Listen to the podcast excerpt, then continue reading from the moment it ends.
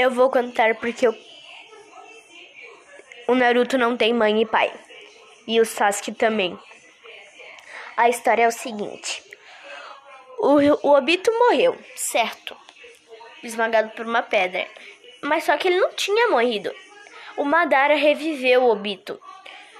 Ele conseguiu salvar o resto do corpo dele que tinha se, sido esmagado pela, pela pedra. E daí ele conseguiu colocar um braço nele.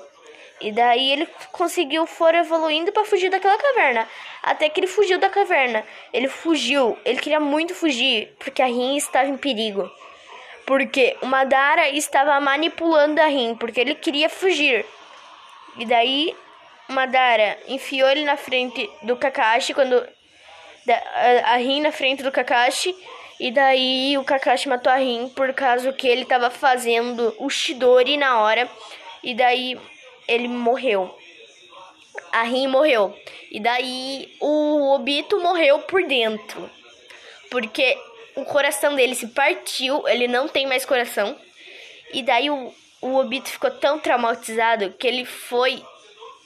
Matou todo mundo que tinha na frente dele e ficou abraçado com a Rin no meio daquela poça. Então, tudo a culpa é do Kakashi. Porque daí o Obito se revolta por causa que o Minato não tava lá para salvar a Rin. E daí ele vai atrás do Minato. Ele solta a raposa de nove caudas de dentro da Kushina, que estava grávida. A Kushina teve o filho, e daí a raposa, ele pega o homem lá, o Obito, ele pega o Naruto e joga pra cima e coloca uma bomba no Naruto um papel bomba. E daí uh, o Minato vai lá e pega e tira a bomba do Naruto, né? Porque é o pai, né? Ele não pode deixar acontecer aquilo.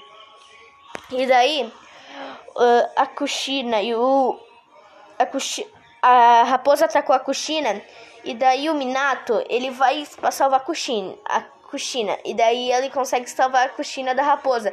Mas só que a Kushina tava tão fraca, mas tão fraca que não aguentou e daí o, o Minato, preocupado, foi lá ver. E a raposa foi na hora que atacou o filho deles. Mas só que daí eles se empurraram na frente do filho deles. E daí eles morreram. Então é tudo culpa do Obito. E também os caras lá se voltaram por causa que daí só tinha guerras. E daí eles falaram pro Itachi que a missão dele era matar o clã dele. Pra ele parar as guerras. E ele queria. E o pai e a mãe dele sabiam que ele tinha que matar todo o clã e matar os pais. Menos o Sasuke sabia. O Sasuke não sabia disso. E o Sasuke ficou revoltado vendo matar. O ódio veio na hora. E daí ele queria matar o Itachi. O Itachi, ele não conseguiu matar os pais dele, mas ele no final ele teve que matar os pais.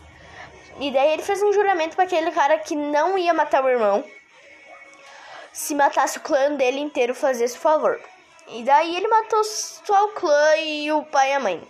E daí não ia matar o Sasuke, que é o irmão dele. Mas a raiva do Uchiha vem do coração. Então o Itachi se junta com a Katsuki e ele fica revoltado, porque agora ele não tem família, ele está só, sozinho. Mas só que daí ele ele conhece o Kizami, sua dupla, e eles ficam bem próximos, como melhores amigos. Os dois sempre nas batalhas e sempre ganhando.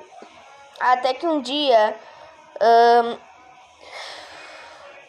o Sasuke foi atacar o Itachi. O Itachi morreu, mas morreu com um sorriso. Por eh, o Sasuke ter matado ele, porque ele merecia. E daí no final da história, é por isso que uh, ele não tem mais. Ninguém tem mais família porque o Kakashi fez tudo isso por causa que o Obito se revoltou que o Kakashi matou a Rin. Mas a culpa é do Madara, porque o Madara manipulou a Rin. Ele estava no comando da Rin. Mas o Kakashi não não tentou desviar, então a culpa caiu em cima do Kakashi. Então essa é a história do Kakashi manipulou a Rin. Tchau!